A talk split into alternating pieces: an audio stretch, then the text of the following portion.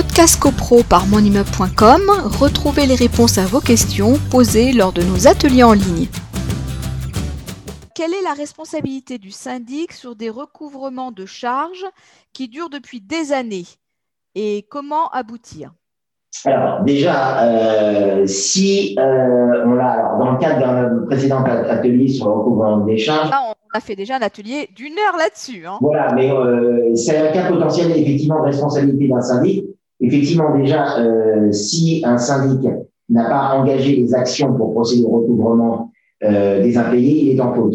Euh, donc, s'il est en faute, il va voir, il va falloir voir ce que ça génère comme préjudice. Alors, ça peut, s'il y a des gros impayés répétés dans la copropriété, ça peut peut-être empêcher la réalisation de travaux. Et si ces travaux n'ont pas été réalisés, ça entraîne la dégradation de l'immeuble. Si on est en mesure de prouver que cette dégradation de l'immeuble a au final généré des travaux beaucoup plus importants que qu'ils n'auraient dû l'être, parce que si les travaux avaient été payés, on aurait pu faire des travaux plus à, minima et on aurait eu un entretien courant de l'immeuble. Si l'immeuble est à ce point dégradé, on peut, si on est capable de rapporter cette preuve, de dire bah, vous, syndic, vous avez engagé votre responsabilité.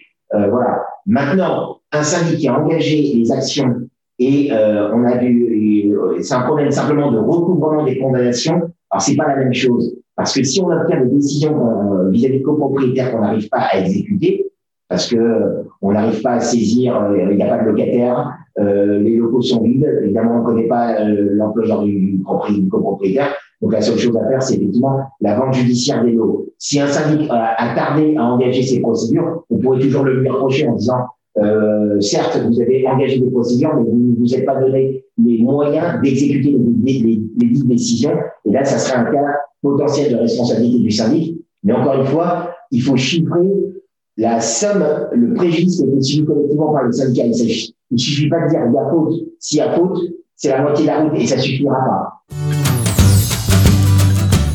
Podcast CoPro par monimmeuble.com, retrouvez les réponses à vos questions posées lors de nos ateliers en ligne.